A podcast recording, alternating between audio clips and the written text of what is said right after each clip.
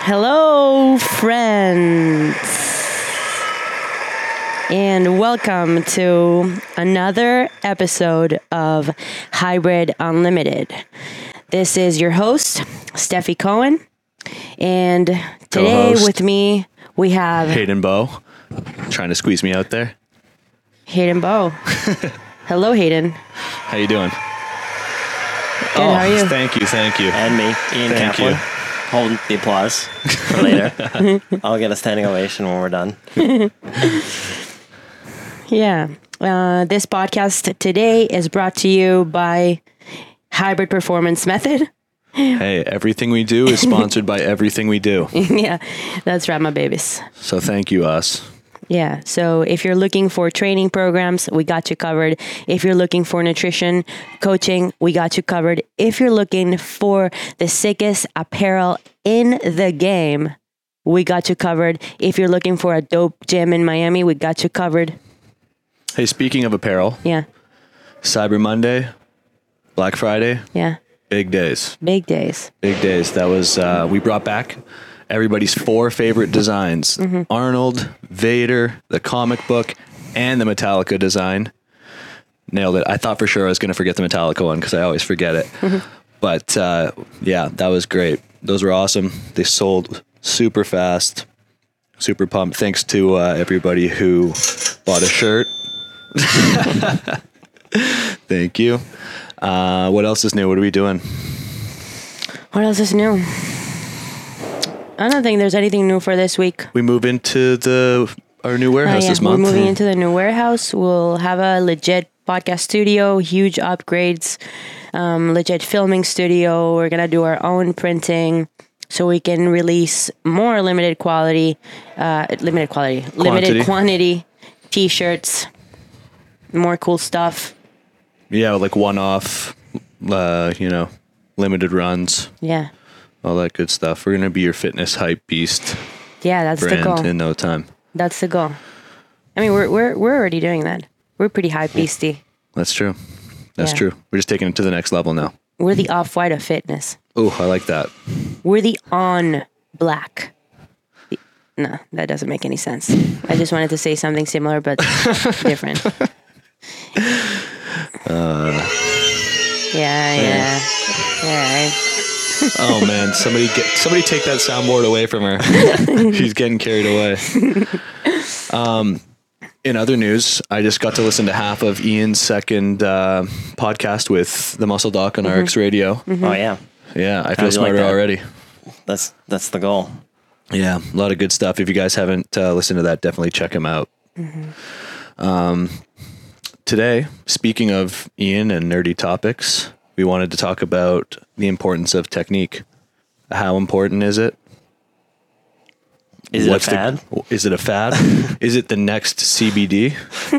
Is it the next snake oil? What's the gray area? All that, all that good stuff. Yeah, I think we we wanted to have a conversation about technique and biomechanics and how those things influence pain and movement because it is time for the world to know the truth.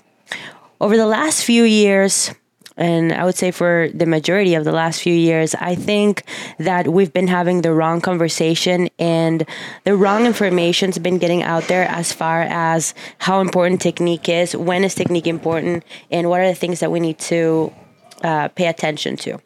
So I think that the misconception that biomechanics and technique highly influence pain is highly misguided. And it's time for us to change the narrative. So that's what we're going to be talking about today. Yeah. So let's set the the scene.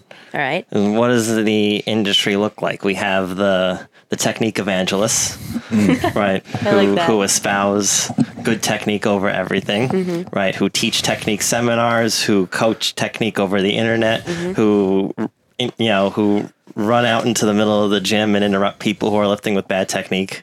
Oh, those guys are the worst. and you, you they enlist an army of technique aficionados who then employ their certification to then take it upon themselves to police technique in every gym Yeah. in we every corner of the gym around the world Do we have one of those here? No, I don't think so. We weeded them out. All right. Yeah. Yeah, not allowed. in- Eventually, they overstay I their welcome. I think that's that's part of the um, when the terms and conditions when you sign up for hybrid uh, gym. Do you care way too much about technique? If the answer check is yes, yes, then you're, you're not allowed. Hmm. Yeah, and right, we want to. We can make fun of it, but but we understand now that there's a reaction to that. I mean, that might be inside baseball for therapists because I think the dominant paradigm is still technique is everything. If there's something wrong, technique is the solution, mm-hmm. right? If uh, if someone doesn't move or doesn't look a certain way or doesn't move a certain way, they're a ticking time bomb. You need to change everything about them. You need to mm-hmm. cut their femurs in half, and you need to, right, give them some sort of assistance to make sure that they never make a mistake again. Mm-hmm. Right, and every time they make a mistake, you're rolling the dice. You're playing Russian roulette with, You- are with you- your deadlifts. You speaking about technique on the, the baseball field or in the gym Uh, or both? Both, anything. yeah. Do you ever And- see them? Do you ever see But I think, on it- the, I think that's uh, another thing. People fail to make the distinction between things that are very dissimilar. If like one technique is good for one thing, it must be good for everything. If there's a risky technique in one thing, it must be risky for everything. So it's just a failure to to make it, you know, a distinction and a difference. But then you have the other side of the argument, which most people aren't exposed to, which is what we want to talk about too, and we want to try to reconcile those things. So the other side of the argument is none of it matters. There's no God. There is n- there's no truth. It's all subjective, right? It's the your uh, you know Dostoevsky of of training. You know, there's not, nothing is real. It's all it's all in the mind of the of the individual trainee. So we don't really know anything. I think the truth always lies somewhere in the Yeah. middle. Mm-hmm. Yeah, we can say that.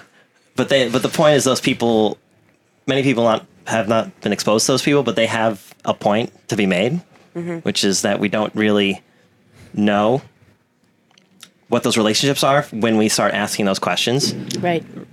Right? Can we identify bad technique?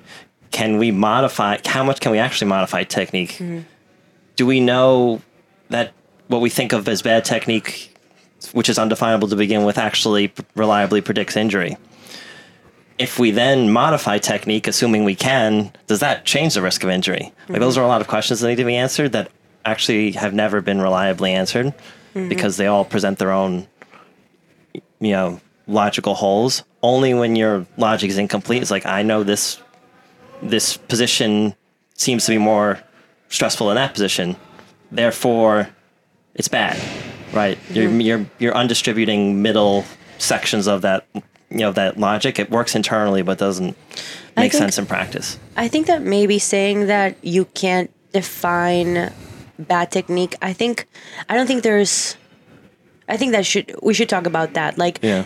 it, coming from powerlifting, for example, where where movement matters so much, and like one one inch forward or forward or one inch back can make the difference between a made or a missed lift. Hmm. I think there's something to be said about maybe having a conversation about when you could deem something as bad technique, like for what purpose. Hmm. So while there's no clear connection or correlation between a particular style of lifting or technique and directly correlated to a particular injury, hmm. There's something to be said about refining and improving your movement efficiency for the purpose of maximizing your performance. That that's actually exactly what I've always said, especially mm-hmm. in regard to one, mm-hmm. or not one, in many, but there's one that stands out in my mind, one instance in particular, and it's when people will see someone squatting, and the you'll see someone have uh, like a mild butt wink, mm-hmm. and people will ask, or they'll tell you it's bad, or they'll ask, is butt is butt wink bad? Hmm. And the I the answer that I've always said is it depends what for. Yeah. Like, is a mild butt wink going to break your back? Probably not. Mm-hmm. But And we don't want to tell it- people that, right? No. right, mm. right. Yeah, like Steffi says, you should always learn the rules before you break the rules. Mm. But then also, it is bad if you know it's something that's causing. Uh, loss of tension in the bottom of the squat Yeah, and it's affecting your power output. yeah, or you're then- dumping your chest forward or whatever. Yeah, so it, it can be bad for other reasons than just it having the potential to injure you. So again, I think I do think that correct form or technique or biomechanics, however you want to call it, matters at the extremes. Yeah. But like anything, you first need to learn the rules before you break the rules. You learn the construct and the rules essentially that are governing human movement, the basics, Mm-hmm. right? You learn how should an individual sit and stand, where like what's the angle of the knee, what's what how much uh, um, what's the angles that the uh, ankle can reach, what's the uh, neutral spine position, right? But it's just like a basis or a platform or a base from which then you have to develop your coaching skills and understanding of what mo- human bo- uh, human movement looks like, right? Yeah, and those are theoretical constructs. In practice, those are all ranges and individually applied. Absolutely. Right. So what that means is, and also most of it's self-organized. Like you only need to tell most people to sit and stand, and then they get a basic sense of what squatting is, and then the acceptable range of, of movement variability. One naturally, and two probably should reduce as the load gets heavier, and as the speed gets higher, right? Because that's when the costs are higher. But mm-hmm. most people aren't anywhere close to that. So most people have a lot of wiggle room in, t- in terms of figuring it out, and mm-hmm. actually excluding options from them might mm-hmm. might rob them of the opportunity to learn which options work best for them. yeah, that's- absolutely. That's why where I think uh, you know coming from a, a background in Olympic weightlifting, that was something that that I loved about the old school style of coaching, hmm. where not only was there not really any over analysis of the lifts, but it hmm. was just kind of like, "Hey, idiot." Don't do this thing you're doing wrong, and you're like, "Oh, I have to figure out how to do it right." And you Yeah. do your best attempt at that, and then your coach will say, "Still did it wrong, but Yeah. this part was a little bit better and they gi- give you the opportunity to, to like you said figure it out for yourself and actually Or they just hit you with a dowel and don't say anything, Yeah. and then dude you my, my first coach Yeah. used to hit us with a bamboo stick Yeah. he used to call us hella, hella chelub which i'm pretty sure means piece of shit in uh, arabic wow. That's so like good. yalla hella nail me with a stick shout out to Eh. Hanny Kanama That that that's interesting that you bring Olympic weightlifting that's called knowledge of results feedback. knowledge of results feedback. Um, yeah. Okay. So when you're trying to learn the snatch, essentially, all that you're told or all that you see is that the the barbell starts from a static position on the ground, and then you're supposed to keep the bar close, make contact at the hip, bend your elbows, and then magically uh, finish with the barbell overhead in a squat position, right? But it's if you see different lifters from different heights and different body types different in different proportions how they get from a to b so from floor to overhead varies so much right? Like the basis of the movement the initial construct and rules of the snatch are the same essentially for everyone but the process um, is very different right? Right. Like you might see an early arm bend to accommodate for a longer, for someone who Longer has a short wingspan. torso and, in long a long arm span.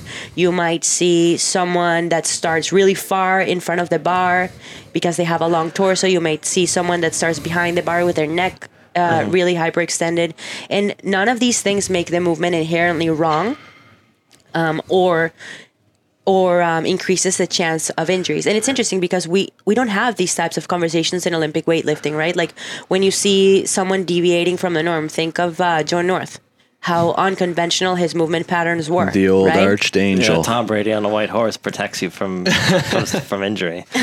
yeah, but but I, what I'm trying to get at is, um, for some reason, when it comes to squat, bench, and deadlift, people are so much more rigid with uh, the way that they think that someone else should move, and um, than than in other sports or, or even in, in Olympic weightlifting to draw more a clear comparison. Yeah, I think even in field sports, it's the contrast is even more exaggerated. As in, and I think because field sport, the concept of developing skills in field sport is much more nuanced and sophisticated. It's like you don't instruct someone how to kick a soccer ball. Mm-hmm. You engineer small-sided games and playful environments and competitive representative structures to allow people to figure out how to kick a soccer ball. You ball. give them the opportunity Yeah. to explore movement. Yeah, yeah. That's what it is essentially. But do you think that, that that's the case because the risk versus reward is so much lower in kicking a movement? soccer ball Maybe. than you know doing something weighted in the gym But with zero knowledge or experience? That's. I think that's because we we assume people are more fragile than they are. It's like when people are learning True. lifts, the the weights are so light. Yeah, they're so far from their kind of tolerance that it should be equivalent to kicking a soccer ball in our Yeah, minds. But, but also Yeah. it's it's it's um kicking a soccer ball or pivoting in a field versus being under 200 pounds. Being under 200 pounds, the differences and nuances and movement are easier to spot Yeah, than than in a field. So Yeah. it, it has to be an experienced eye, right? I'll take for for take for example, um, say someone's pivoting, right? We know that during the first 20 degrees of knee flexion in a pivot, like it, during a transition or change Mm. Yeah. of movement, that's when that's when the ACL is more at Yeah. risk for and and those peak moments are higher in, in cutting than in any anything closest you know in the gym Right, but but Right, again, what. I'm trying to get at is it again biomechanics and form technique matters at the extremes. Mm. If you're a football player, you're cutting a lot. You're you're transition. You're um, going from from left to right, left uh, right to left. It does matter. Like you do need someone that has a trained eye that can pick up those nuances and movement Mm-hmm. and figure out okay, like your knee is caving at the first 20 degrees of flexion. Your knee looks unstable, or you know you're wobbling too much, or you're not cutting as sharp as you should be Mm-hmm. then that's when I think refining movement is important not only for performance but also for injury prevention. Yeah, and one way I would challenge that is our we can be confident that some people are are more experienced than others at seeing movement, but is anyone really sensitive enough to pick up where that line is? And one, do we know where the line is? And two, is, is it there's so many emerging contributors that the line is so different for everyone that we just can't assimilate that kind of information. Yeah. Right. And that's why we fail to predict injuries with Yes. any sort of likelihood, Yes. other than with big rock things like with workload. And that, even that's a hard thing to measure and to track. But Right, at but- least that's been shown to be specific, as in people with high workloads tend not to get hurt as often as people with low workloads who have spikes in workload. Right. But that, that doesn't mean that you can at least try, right? Yeah. Try to refine their movement, try Yeah. to strengthen their muscles, try to coach them in in uh, traditional mo- movement Yeah. patterns, etc. And I think that's also that also goes into we usually assign we retroactively assign an explanation as to why something worked or didn't work Mm-hmm. without any evidence that that explanation actually explains future occurrences. What's that Do you called? have an Post example hoc? of that? We have post hoc fallacy, right? Yeah, I think I hoc put that in the notes. But that's an example of you train someone to improve their technique. You don't really know if you actually improve their technique, or you might visibly see it, Mm-hmm. but you've actually just trained them a bunch, and there are other reasons why they might be more resilient, Mm-hmm. and you haven't considered those. Right, which is why we need to challenge our assumptions Yes. because those models one might be wrong or they might be unnecessarily complicated Mm-hmm. or they might not be predictive at all but we but we need to explain our experience in some way just because that's how we make sense of Things. all the noise in our environment. What we mm-hmm. end up doing is we just put on blinders to all the information that actually might be relevant mm-hmm. or it might be imperceptible and we mm-hmm. need machines to to filter it or it might just be totally not predictive. My point is we just can't assume we have an explanation for everything and then make predictions on that explanation and Yeah, then further it- entrench our ideas based on things that we're not seeing right? We're ignorant of our ignorance. Is there a way or a best way to read between the lines, sort of thing, in your opinion? The hard part is i think Like, so, like, how do we not get stuck in in the scenario where we're just like, well, we don't have evidence.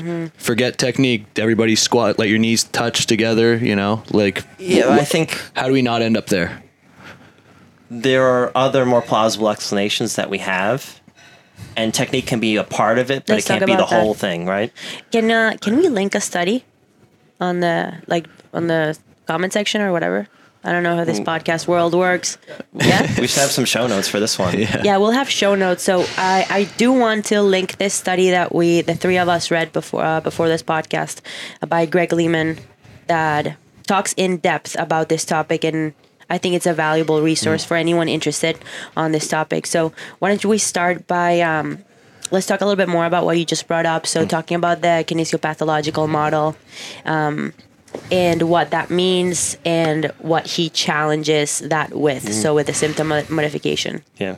My my point for that is and it applies to anything with more than one possible contributor to an event is we as people are very bad at, at imagining how multiple things can contribute to one event.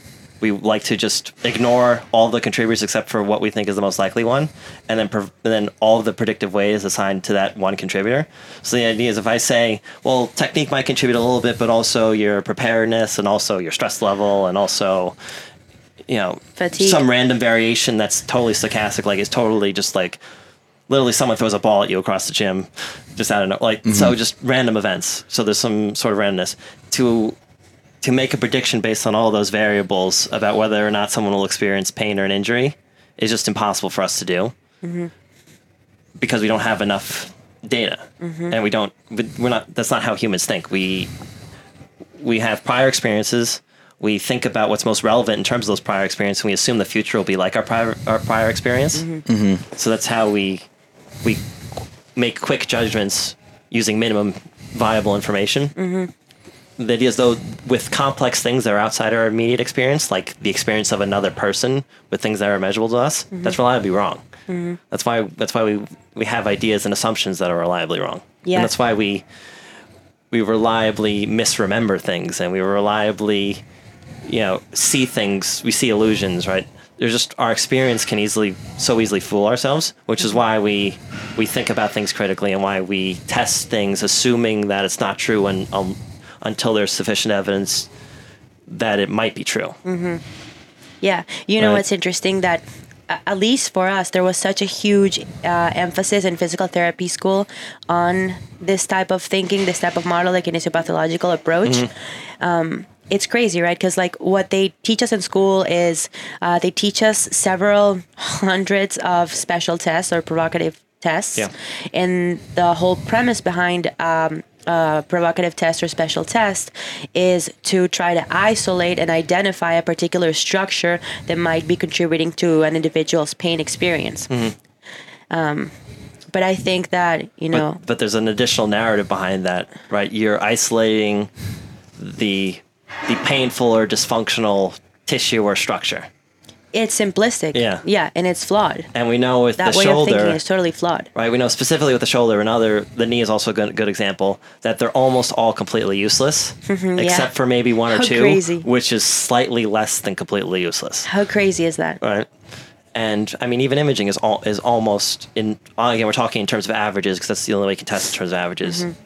is for most people not provides no additional information right so that inherently challenges the kinesiopathic model when mm-hmm. your models no longer are predictive of of of any sort of you know experience or diagnostic you know criteria Yeah, right so- you can't make a determination based on the test Yeah. which assume which has a certain theoretical foundation that movement causes pain or that pain movement damages structures which causes pain Yeah. that logic is fundamentally broken Absolutely. because it doesn't lead to a result Yes.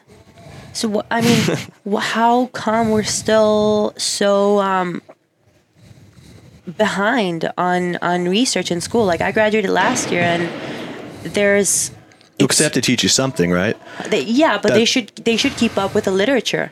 Yeah, but what are they going to do? They're going to just say, "Hey, basically, we know nothing." And when someone comes no, into the PT clinic, nothing. you say, that's not we know Oops. nothing. They can say, hey, these are the tools I'm giving you. However. Mm. There's the kinesiopathological model, and there's the symptom modification model, and there's this and this and that and the other, and give you the options Yeah. and the chance to you yourself critically think and adopt different ways of thinking depending on the situation that you're put in. But isn't instead that- of instead of forcing us into th- thinking so rigidly and always forcing us to put a square peg in a, in I a see, circle okay. hole. You know right, what I I'm- mean? Yeah, I'm in, I'm at the end of a chiropractic education. Same thing. And I, and it's funny in chiropractic education, it's very clear that there's just a minimum legal standard that needs to be held.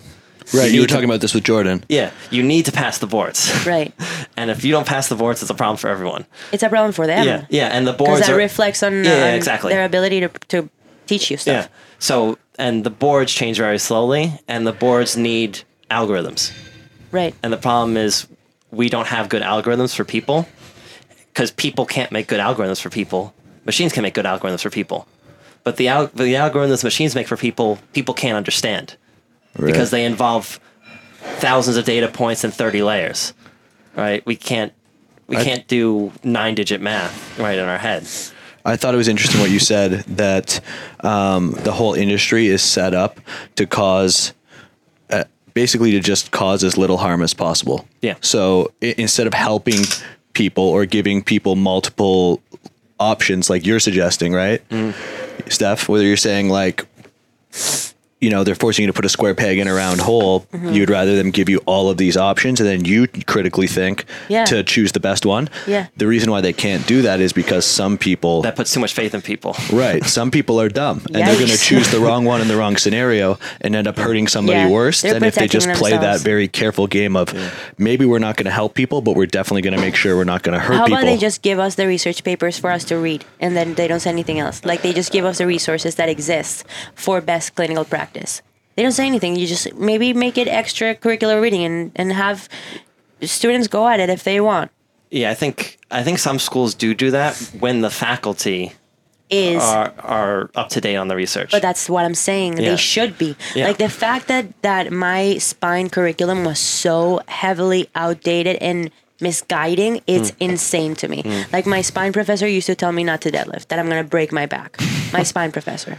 When he used to see me come in with my barbell, he'd be like, "You gotta stop doing that. You're gonna break your back." You That's know, like, how's that for broken? yeah. Eh? Only thing I'm breaking is world records, baby. You know what I'm saying? But I think it's also funny because it's because where people where people start.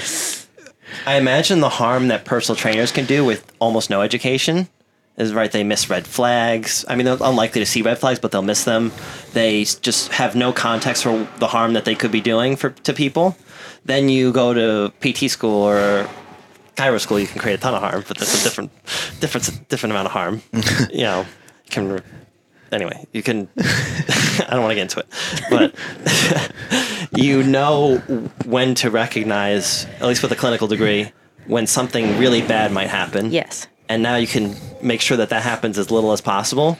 But you, but unless you take, you're proactive about it and you take the initiative, you're still likely to tell people things and make people do things that could be harmful to them. Yeah. And create depend, and you're incentivized to create dependency that's harmful to them, unless you're in an, an alternate healthcare model, like a capitated model or, or or one of these integrated delivery services where you're actually incentivized to keep people healthy. Yeah. Mm-hmm. But most people operating fee for service, they want to charge as much service as they can. That inherently presents problems for people who don't already feel a sense of self-efficacy that they that they that they just want to get back to what they're doing. Most people like most people may feel that way, but there's a subset of people who are just vulnerable to to deception and to and to Most helplessness. people are. Yeah. Well, I don't know. I don't know what the numbers are. I think our circ- I think in our athletic world, most people are pretty capable and they feel capable, and they might be. Some people might be vulnerable. No, I don't know because in the presence of a figure of a figure mm. of authority, Yeah.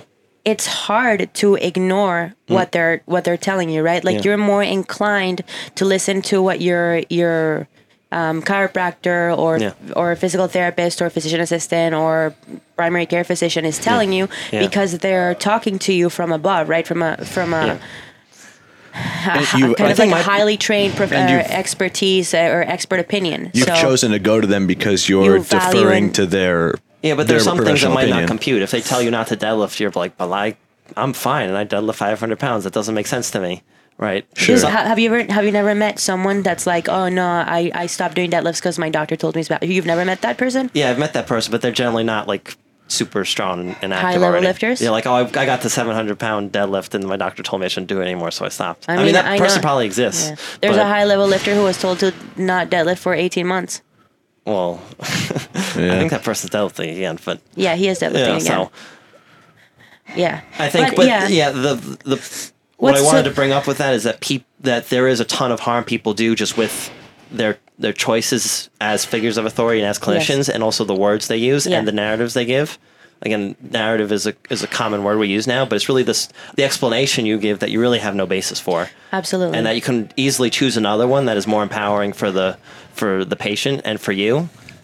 Except it robs you of your authority a little bit, right? It, it puts the patient back You as the, to- as the hero of the yeah, story you and need not you need to leave your legal outside the door. Yeah. Because currently the narrative that's being used it's the presumption that you need to correct a particular movement to fit the ideal movement and that the correction that you're giving them has a potential to Yeah. eradicate Right. or reduce their the pain movement ex- uh, pain.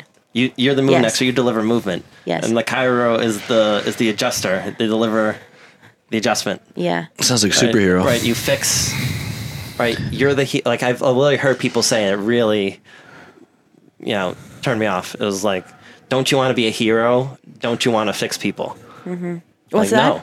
Somebody, somebody at like a chiropractic conference. That should be our next shirt. It's just cap, but like buffed out, and it just says the adjuster.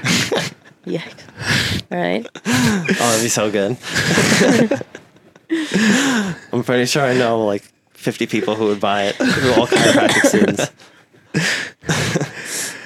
Those would be the only 50 people. But What else you got for us? Yeah. So, okay, let's talk about uh, symptom modification and what it's good for. So when let's just talk about let's talk about the spine to kind of simplify things Okay. a little bit. So. Uh, those two studies that are referenced in the study that we read by McGill and Iskra or whatever her name is, the other person that wrote that article. So they mentioned that they there's there were was it a, a case study? I don't know. There they had a patient who was having pain during squatting. Sure it was a case study, yeah. A case study, okay. So they had a patient who was having pain with with squatting, and they identified that their pain was being caused by excessive lumbar flexion at the bottom of the squat. So essentially, they instructed this patient to um, reduce the amount of flexion of the lumbar spine, uh, activate the lats more to provide more stability, and increase uh, torso stiffness. That was kind of like their premise, and they they essentially think about it as correcting their technique right? We're gonna fix your technique we're gonna change this and substitute it for that. And they view it as a kind of like the, a biomechanical correction. But um, what it really is is they're modifying the symptoms to allow them to do uh, the movement in a pain-free manner. Yeah. And I think what we agree upon is that that has the potential to improve, and also that has the potential to improve performance, has the attention uh, to improve symptoms. It's like you're just creating more stiffness, mm-hmm. right? And people f- will feel stronger with more stiffness mm-hmm. for a number of reasons. But it comes with all this other baggage Yeah. that people internalize. And that might have a short term benefit because, oh, my movement's being fixed. I, I expect relief from that. Mm-hmm. But long term, the downstream effect of that is I can only move this way if I want to be pain free. Right. And whenever I don't move this way, i'm gonna I'm, get I'm doing damage. Yeah. Right. And if I feel any sort of hurt, right, I must be doing damage. So you've you haven't you, you've missed an op- not only are you instilling limiting thoughts, but you've missed an opportunity to separate hurt from harm or pain from damage. Yes, which which is what needs to be separated, especially in mm-hmm. back pain because back pain is one of the one of the classic examples of pain is not predictive of any sort of tissue Yeah. status in, Yeah. in the spine. Yeah, we Right. essentially our aim our aim should be to to modify these symptoms in order to demonstrate to their patient that their pain is reducible and controllable. Mm-hmm. Like that's the bottom li- line uh, for symptom modification. You know, empowering the Mm-hmm. patient to understand their pain, why they're feeling it, and and break the link between movement and pain. Yeah, their one thing minds. I, I got from Craig Liebenson was uh, positive experience with movement. yeah That's what you're trying to deliver instead of an adjustment. And the idea that movement makes it better. Right? Because most people, a lot of people will say, oh, it, get, it gets worse when I move. Or some people will say it's, you know, it gets better when I move. And then you just affirm that. Yeah. But some people think that moving makes is, them is worse. dangerous. Yeah, Right. So you need to show them that it's not because in almost all cases it's not. yeah, and then and then you can see that they they right they have control over their symptoms because Yeah. they can always move Right. right and then motion is lotion motion right Motion is lotion. Yeah. I like motion that. restores motion is lotion capacity. and lotion is motion. Yeah, I essentially. mean? Damn, we should start a Yeah. uh, skincare line of Called, lotion. called motion just call motion Just call motion. I actually like it. Motion lotion? Sounds a little dirty. I have I have an interesting story about that. So, um, most people when they when they have a back injury, the Mm. first thing they want to do is get imaging. yeah Right, the first thing they want because they want to see what's happening, what's wrong, what's broken, what You- needs to be fixed. they want clarity they want They want a clarity and they want a one sentence answer. You have a slip disc, you have a herniated disc, you have Yeah. a broken facet. Subluxation. You have a subluxation, right? They want they're craving that like one sentence answer to kind of like blame all their issues and Mm-hmm. all of their pain on. But the reality is, like we said, that neither provocative tests nor diagnostic tests are accurate in identifying sources of pain, Mm-hmm. right? because there isn't one source of pain because there's no one sor- source of pain. And in fact, when it comes to low back injuries, we do see that the norm is to have something in your spine, right? Mm-hmm. Like there's a what was the percentage in, in the study that we read? It was like forty something percent of, of people in their twenties have Yeah. some sort of disc herniation. Asymptomatic. Asymptomatic Assuming you're asymptomatic and it's sliding up to almost 100% as you age. uh, yeah. Yeah. So the norm is to to as you age, as you get older, as you use your body, is that you'll have some sort of wear and tear. However, wear and tear is not directly correlated with pain, and that's something that we need to keep hammering. And uh, where I was going with this was. I've been battling back pain for years now, about three That- years. That's one. Th- before you go, the one thing Greg Lehman always says that I love. Yeah. When people say wear and tear or bone on bone or whatever, they're on just they're just wrinkles on the inside. yeah. Right? you don't blame pain on your wrinkles. No.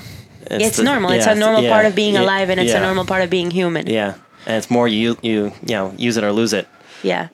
And so if you stop, then that's when you're more likely Things to experience pain absolutely. with things you're not used to. Yeah. Absolutely. Yeah, you should always continue moving. Yeah, but so- anyway, so I've been having back pain for on and off for, for about three years. Um, and it used to it used to be way worse. But I was because I, I know all these things about diagnostic tests and imaging, I was avoiding having x rays and MRIs. I didn't wanna I didn't wanna see it. I didn't wanna face hmm. what was underneath my skin. I was kind hmm. of like almost expecting the worst. You know, I was hmm. I was like, oh, I'll probably go in, I'll get an MRI, and I'll likely have like all my discs are gonna be herniated. They'll be gone. They'll be gone. I'm gonna be bone on bone on Yeah. all my vertebrae. That's what I was kind of expecting, right? Yeah. And I avoided it. Yeah. And eventually it got to a point where I just wanted to know, just for my own records, what's the status of my spine? Like, am I okay to continue doing the activities that I'm doing, or or is it time for me to stop and just not compromise my structures anymore because it's it's it's causing me pain? Mm-hmm. And finally decided to go in. This was a few months ago, actually. Go in and got an MRI and literally had nothing. Had nothing Yeah.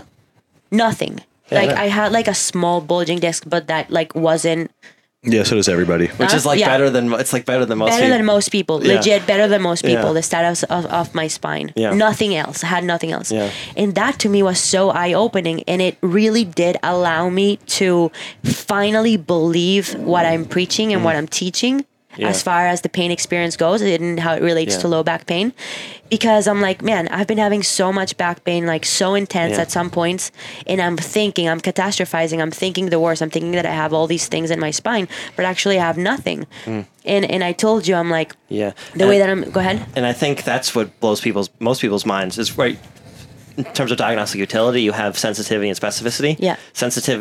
Sensitivity assumes you have the condition, which is pain. Yeah. How sensitive is the test? Does it mean how often does it correctly identify that you have pain? Right. People are like, oh. The image is crystal clear. It should show every time you have pain. Yeah. Well, it didn't in your case. Yeah. Like you would think it's more, spe- you know, specific. It, you know, or it'd be non-specific. Like there's a lot of reasons Yeah. you could, you could not experience pain, and why you'd not be in that group, and you could have a lot of asymptomatic stuff. Yeah. But it's like the fact that you had a clean-looking MRI and Yeah. pain Yeah. means it's not as sensitive as people think. No, it's uh there's Yeah. a study there's a study about that. It's Yeah. like they did 18 people, they took they took a bunch of MRIs week after week for several months. Yeah. And and I think they demonstrated that the MRI for diagnosing back pain was only 56% sensitive.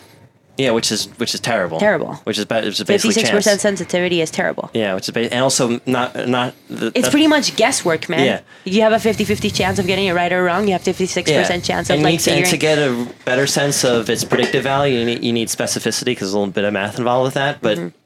it's basic because you don't know how many asymptomatic people there are, or or people who don't have the condition.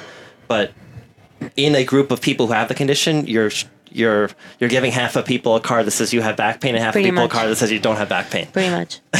anyway, so for me, that experience um, led me to be more confident in what I'm saying, teaching, and researching, and confident in what I'm reading, uh, and also just in the way that I that I um, interact with my pain. Like for example, last week I had a flare up after a heavy uh, deadlift session, and I was I think I was back in the gym the next day doing something, moving, walking, doing single arm rows, whatever.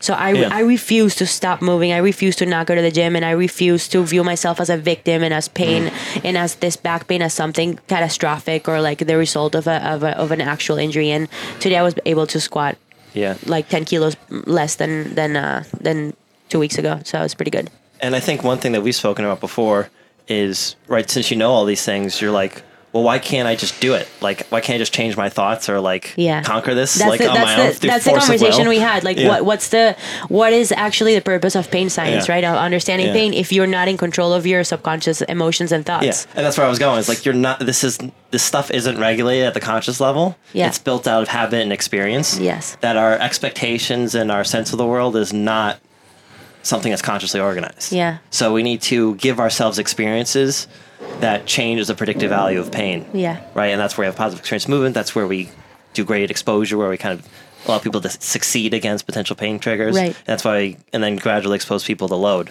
Yeah. where they can again, right, see progression and see that they are robust and actually Yeah. build that over time.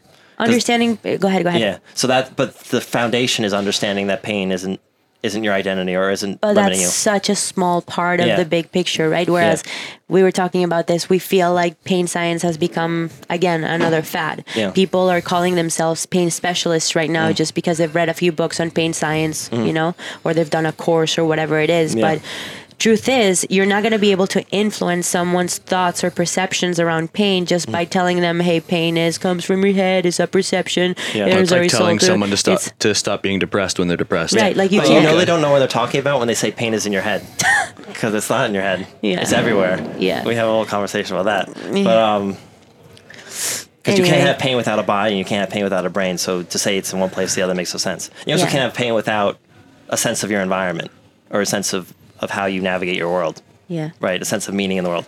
Well, let's keep pain science Yeah, lecture for but- another time. But, go ahead. Yeah, but um, Yeah, you don't send them. Don't send them down that rabbit hole. but my point Yeah. was It It'll be pain a science. four-hour podcast. if you just pain science someone and then say I'm done, we have good evidence to suggest that does almost nothing, right?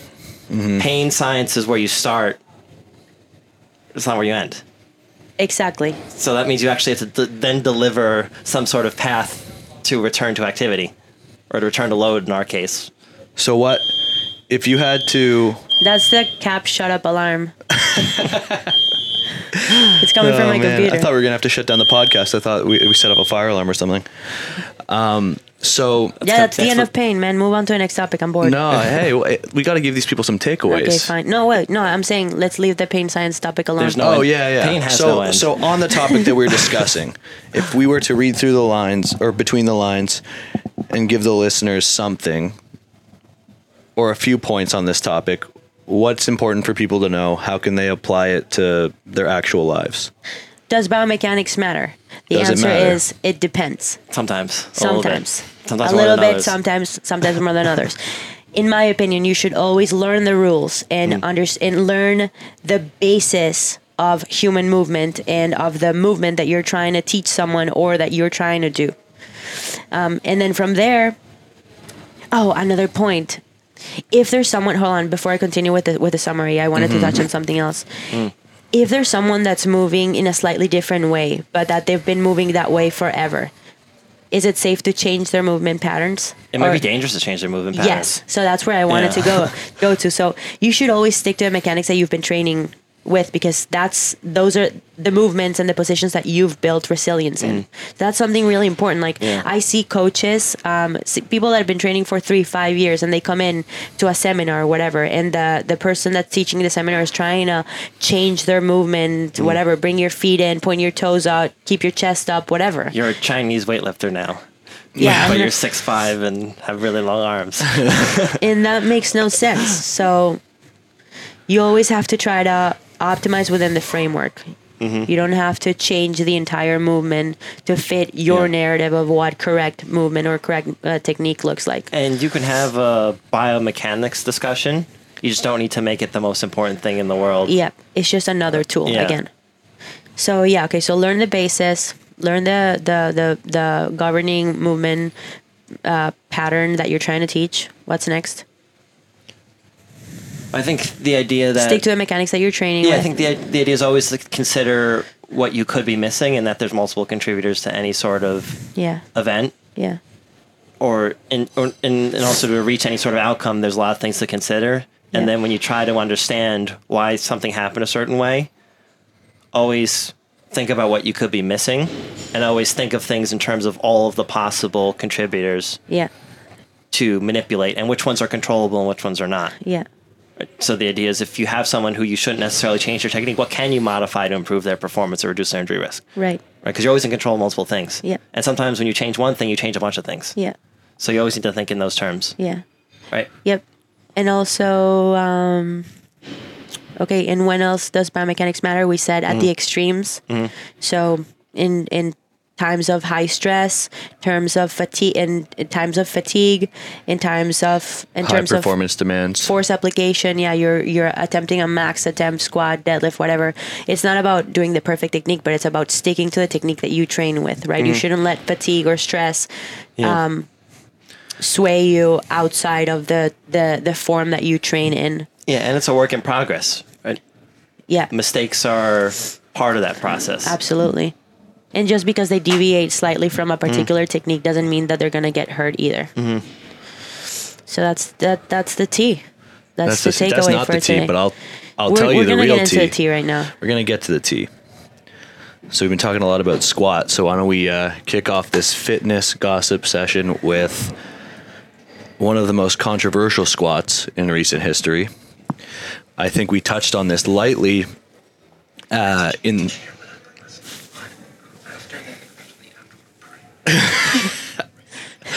Seriously, someone take that soundboard away from her.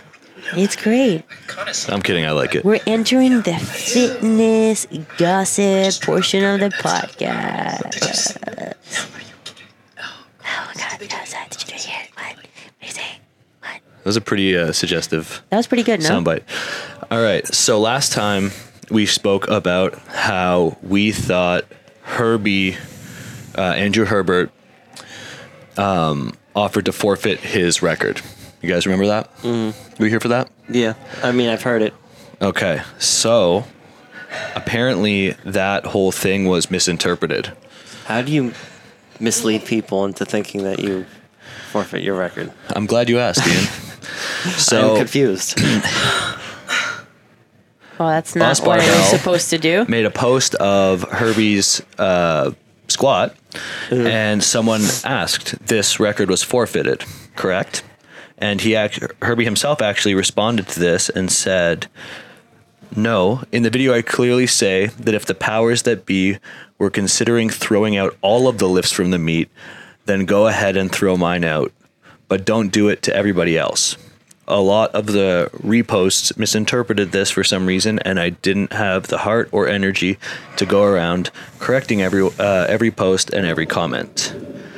So, I think it's still safe to say that he's good guy Herbie, and that's you know, d- despite what you may think about the squad itself, um, he was sort of throwing himself out there as the shield of uh, being like because he's such a nice and likable guy that nobody really ever uh, attacks him. Yeah. So he was he was sort of saying if you're going to take everybody else's or you're trying not to count everybody else's lifts, then take mine away too. Yeah. Which you know it's it's a, it's still a good guy move, but it's definitely not as epic as Saying I don't want my squat. what? yeah. Yeah, that would have been that would have been epic. If the meat doesn't exist anymore, why don't they just take away? Can you? What's the process of taking away the lift? Well, so the meet is not going to happen again. Yeah. This meet still Yeah, but, but happened and but counted. The meat has no incentive to preserve its reputation if it doesn't. sure, exist anymore. But, but but there's still people behind that meat who are you know responsible for throwing that meat. Uh-huh. And if everybody you know five people break world records, Yeah. and all of a sudden they're like, yeah, well, let's throw out all of the competition results. Yeah. those five people might be a little bit upset Yeah, I guess. that their you know their mark in history was just removed. Yeah. but it, it's i mean it's a tricky subject because there's two sides to it the one side is you're never going to be in a position to tell as, as well as the judges who are there in person i think in, in a lot of instances that's true but there are some lifts that are, are you know blatantly shouldn't be passed and i think unfortunately this might have been one of them despite how much there should be I a love secondary review process for world records. That's what we were saying. We talked are saying about they should do it like in the IPF. They Yeah. have, uh, you know, Yeah. a pan. Do, they don't have uh, instant replay. Olympic weightlifting is going to in 2020, which is really cool. What? Yeah, isn't that awesome? I'm gonna have instant replay at the Kratos. that would be cool. that would be really cool. Yeah. But uh, yeah, Olympic weightlifting's Especially for gonna have prime it. time. There's like a hood, and you go. There's a judge goes into the hood and does the instant replay. What? Like you throw, they used to have a challenge system. What sport do they someone do that in a sport? Wait, in football. I have no idea what Oh, you're talking they- about. they actually you go throw- under a- Yeah, you throw. You throw. In Coach my throws- country, we call football soccer. Yeah, lesson on American football. Football, For I realize I'm the only American here. You know what I'm saying? So, in American football, in this country, we, when a coach disagrees with the call, they throw some laundry, a, a red flag. they throw it absurdly high for no reason. The ref sees that red flag and then reviews the play. When they review the play, probably most of the audience will know exactly what I'm talking about. They they go to the nearest television camera. They go under the. Why does that have to be so secret? I don't know, but they're playing the footage on the on the, the big screen in the stadium, and they're playing it on TV, and then the commentators are Oh, deciding. so it's just maybe It's he just like so he's it's just like the ref. or? The ref has to see everything, and also there's other people giving him input because there's other television. He's seeing all the television angles that the producers are giving him, and in the NBA there's a whole secondary facility that's that's that's monitoring calls. That's like in New Jersey somewhere, on every game. But that there's a whole process. There's a whole.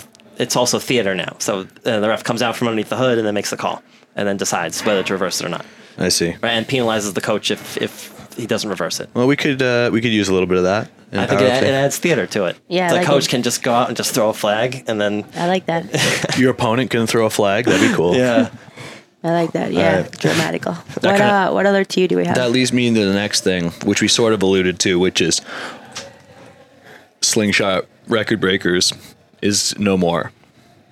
Their uh, Jesse Burdick, who is the meet director, said that he's not going to be holding this meet anymore, and uh, his official statement that he put out um, says that there's a lot of noise regarding record breakers. The truth of the situation is that the meat became more of a problem than it was worth. With all the good things uh, it was responsible for, it brought an equal amount of negativity. that's unfortunate. That's someone drinking a tea. So, yeah, you know what though? I honestly I don't think we're we're seeing the end of Jesse Burdick as a meat director. No. I think that there was just a lot of controversy surrounding the record breaker's name, and there's been a couple years in a row where it, it got a lot of heat. Some some legitimate, some some stuff that I I didn't agree with, but uh, I think probably they're gonna. If I had to guess, I think they're gonna rebrand it just to, you know, disassociate the negativity comes along with the the name, and you know maybe do another one. I don't think one. that's even necessary. In my opinion, it's remedial, or you can you can fix that. Just have lifters lift to a higher standard next time, and that's it. Brush it off. Who cares about about what people are saying, really? If their lifts are legitimate and you and you wholeheartedly believe they're legitimate, then you should feel okay with the results of the meet. You know what I mean? And if not, what I ha- would have done personally would have been a public apology, saying, "Hey, you know, you guys are heard. I I hear you. You know, maybe we didn't make the judges weren't as prepared. We didn't make the best calls in the future. However, I'm personally gonna judge the meet, and I'm only gonna bring international directors to the meet. Sure. And that's it. You know." sure. I think I mean, who? There, I mean, it wasn't terminal. I didn't think. from, from all the stuff that I saw, it did definitely it definitely seemed like the uh, the main reason for it was because of the all the controversy around it. yeah.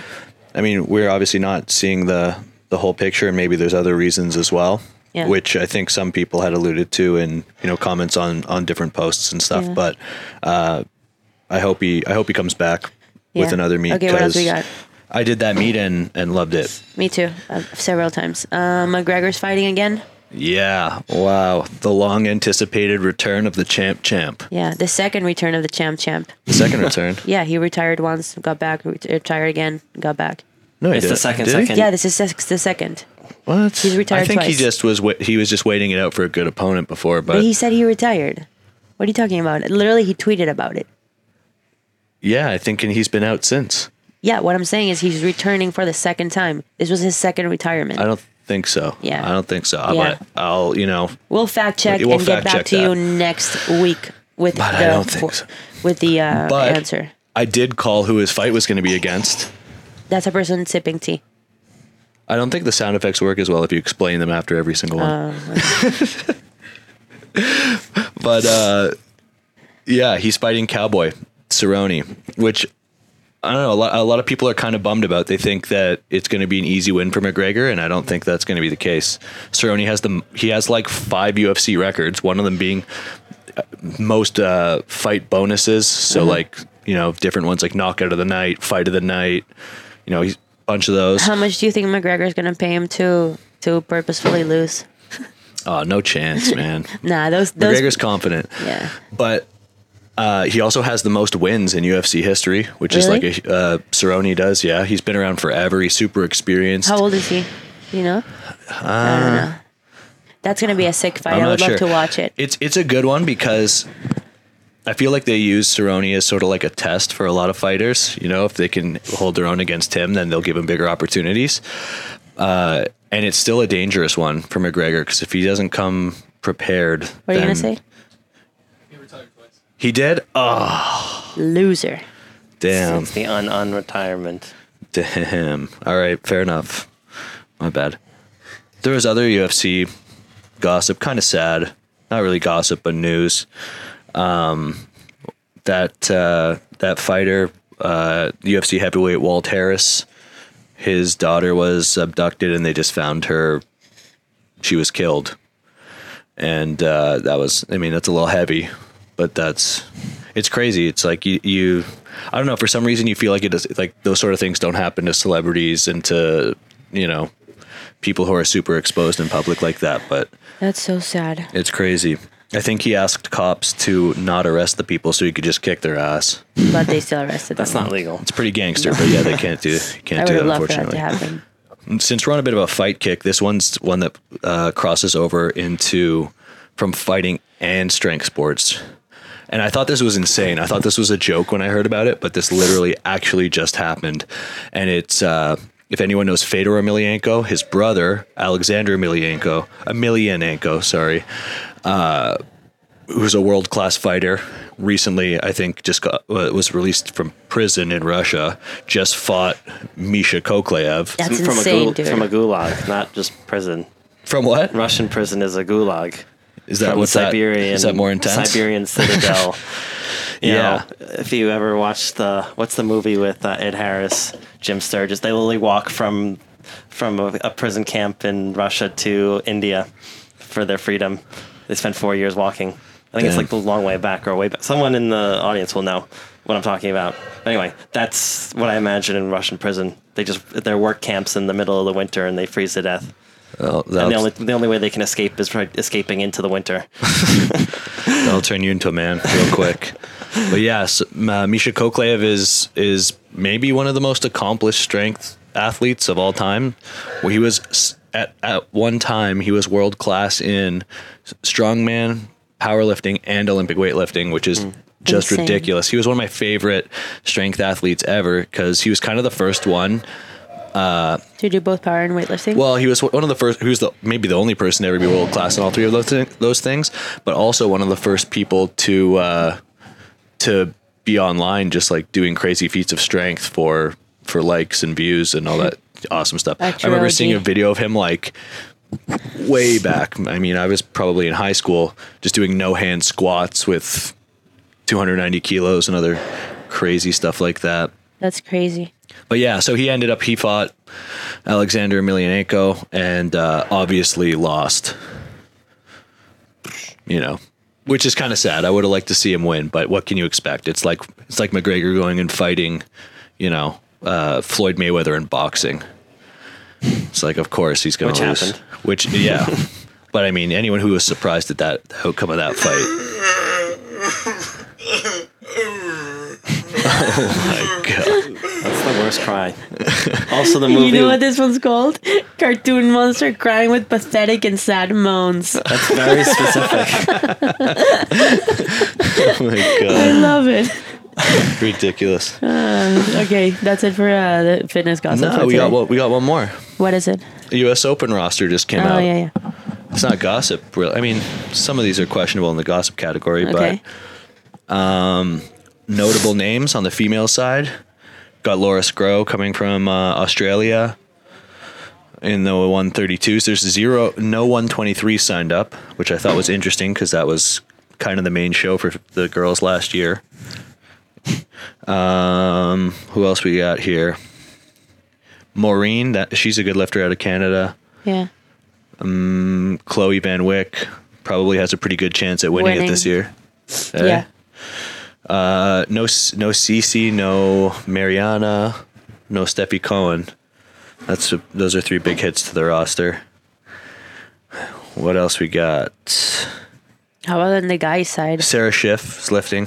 Hey, she might. I mean, if she has a really good day, she she might be a give Chloe a run for her money. Yeah. She's got a crazy deadlift on her, that's for sure. On the guy's side, let's see. Ross Petkov in the 181s. Cody Blazek in the 181s also.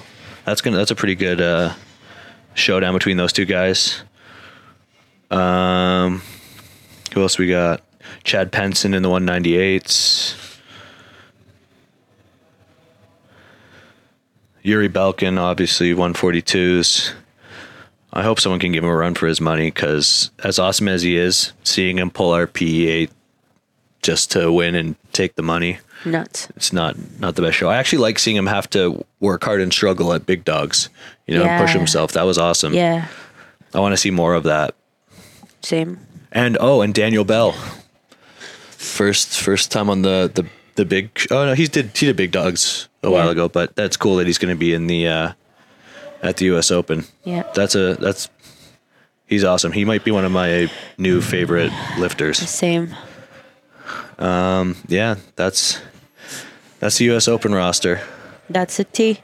The T, not a lot of like big uh, social media influence people. You know, no Larry Wheels, Kevin Oakes, but uh, I don't know. It'll probably still be a good show. It's always it's always decent. So what do you got, C? You got a Florida man story? There's always a Florida man story. I have one too. So, Paul Flart, a legend, has been fired from the hospital he works at in Florida for logging his sonically perfect farts on Instagram. His name is Paul Flart. Paul Flart. He doesn't want to disclose his last name, so that's his Instagram handle. Oh, For six months, he farted through his shifts at the hospital, posting them on his Instagram, growing a following of 100,000 uh, Instagram followers That's thousand. so annoying. of just farting. That guy Wait, has where- the where same did amount of followers as me, and all he does is fart. Where did this He's guy been work doing at this in the this whole hospital? time. Security guard. Security guard, and he got fired for that. Yeah. Why? fame, of Because you course, can't is just be free. goofing off, farting into your phone your Why? whole shift. You're supposed to be protecting people. Your I mean- security. He's a mall cop. One though. small fart didn't kill no, no, one. wait, a mall cop. Wasn't you say hospital? Oh, Hospital. oh, hospital cop. Sorry. Come on, that's kind of serious. I wouldn't. I wouldn't. I wouldn't fire him. Really? I would promote Steph, that guy. If anyone just came, wa- if someone walked in here right now and farted, you'd fire Promote them. that guy to Bro, run what your if they're- social media. What account. if they're farting on their phone in the bathroom? Like that's hundred percent legal. well, it's, was in the it's legal to fire him for What? any He's in the reason. lobby. In the lobby? How do you know? There's proof There's on all over his Instagram. that he was fighting in the lobby. in the lobby because he said that it was sonically. I want to look it up. Hold on. Paul farts. No, you hire Paul- him to He's- run your Paul- hospital. Paul Flart? Flart. Paul Flart. The hospital social media definitely doesn't have 100,000 followers. Oh yeah. So the hospital Wait, is- but- Paul to Fart- promote He's him. verified. Yeah. The fart authority. That is insane. Let's hear. wait. That's what, Wow. that's really good. Wow. Is that is that his face, Steph? Oh, that looks like a guy who'd do that. Uh, that one was. That one was lame. That's talent, though. Oh, please. Okay. All right. All right. One more. One more. One more. This one looks good. Oh, that's so good.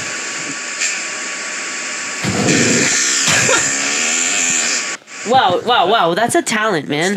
Like, I'm gonna get this via follow. No, no, I'm not. Don't encourage that. That was really good. Okay, I have another Florida We Man need to story to on the wrap up the episode. Invite him to a podcast and make him fart live. And he, he live streamed him getting fired. So He is Wow. a genius. Maybe this guy was just intentionally transitioning from from hospital security staff to clout lord. Yeah. yeah. Okay. He's gonna sell fart shirts. To social media influencer. Paul That's Flart crazy. shirts Good and all one, that. see. Crush that one, man. All right, here we have another Florida man story coming right at you. Man dies in explosion after attempting to microwave a microwave. What? I mean, it's sad that he died. Well, R.I.P. Uh, Wait, really? wait, wait, wait. But He might, Okay, so here's even- the, here's the tea. It was a Hold miniature on. microwave or a giant one, and you put a regular size microwave in it. bro. Yeah, the relative sizes of the microwaves are very Bro, let me talk. How big can you get a microwave? Bro, let me talk. Here's the tea. Okay, you ready for it? Uh, 26 year old Bill Davis died yesterday after attempting to microwave a microwave. He was in a video call with his friends, and s- since they were bored, they dared him to microwave a smaller microwave, and he did. I didn't really think he was gonna do it. He is or was one of our craziest friends who would do He anything was. just to make us laugh. He had a big and a small microwave at home, said Vanessa, one of Davis's friends. He put one into the other and plugged in the biggest plugged in the biggest one and then it started, she concluded. He turned it on for four minutes and twenty seconds. We all laughed. 420. Oh my! This guy was so high at that moment, yeah, he was blazing. but we stopped laughing when he heard the explosion and the video call stopped. After hearing the explosion, they called the police and found that Davis was dead and his chicken was burned. Good. Did it seriously sign off with "and his chicken was burned"? Yeah. That is. He did it to make us laugh. We will never forget about Oh, him, no. said Vanessa in tears. Please don't do this at home, kids. Oh man. Well, R.I.P. But R.I.P. I kind of feel Bill like Davis. he had it coming. Yeah. What it if wasn't he- that he was one of the Bro, why- craziest What if he friends. turned the smaller microwave on? If he would be alive, if he only turned, if he tried to microwave Hey. the, the the small one inside of a big one. No, but that's you're not really microwaving a microwave. Yeah, but You I mean, it. how s- you know that assumes a Wait, he turned both on? no. He, he tried to microwave the smaller one. Yeah. He actually tried to microwave it, but if you're if if you're that dumb, you might have well just tried to microwave the small one by turning on the small one and not the big one. I mean, hey, Oh, he'd just be a- Then alive. he would be alive. Yeah, but hey, question. Why do you have a big and a small one? yeah, hey, I, the big one can do one all the jobs. You don't need a smaller one. Is there a small? I've never seen a small microwave. I got a pretty small one in my house. How big? It's like Bite sized. like this big. Oh, really? Wow, Why yeah, you you- have hey, you could fit that in ours. just came with the apartment. It could definitely fit in the one we have in the office. Really? We wow. try it. Dude, that's so weird that you have a small microwave. That's, That's where you get out of the fucking story. That's where you get out of the story. Well, he didn't buy it. No one buys a small microwave. It It came with a house. I would have thrown that in the trash the first day. Who has a small microwave? I like how the takeaway insane. from the story is we should try to s- microwave a small microwave. No, no, seriously, don't microwave a microwave. All right, thank you guys for tuning in. This was episode three of Hybrid Unlimited. I was your host, Stefi Cohen.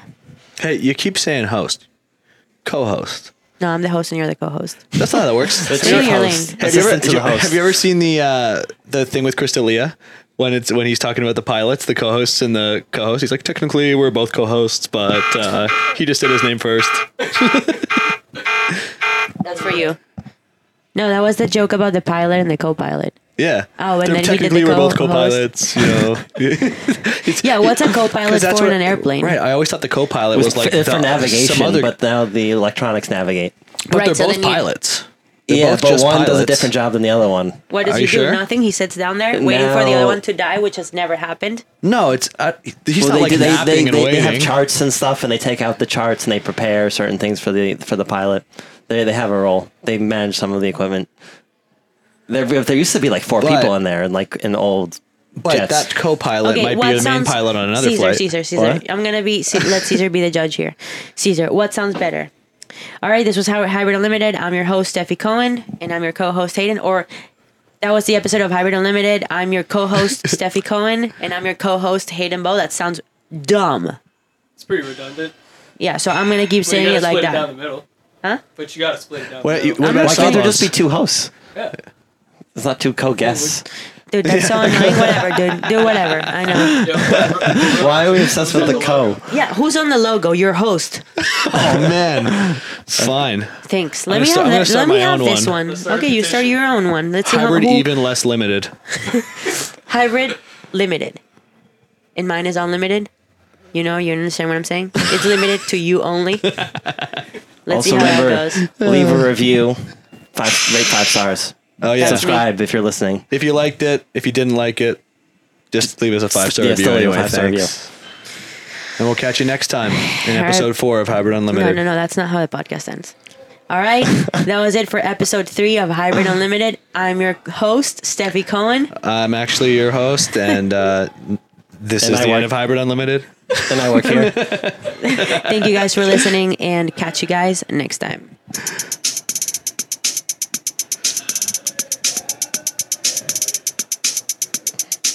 I'm your host. Thank you, thank you. I like how the, the post production is literally just holding microphones up to computers.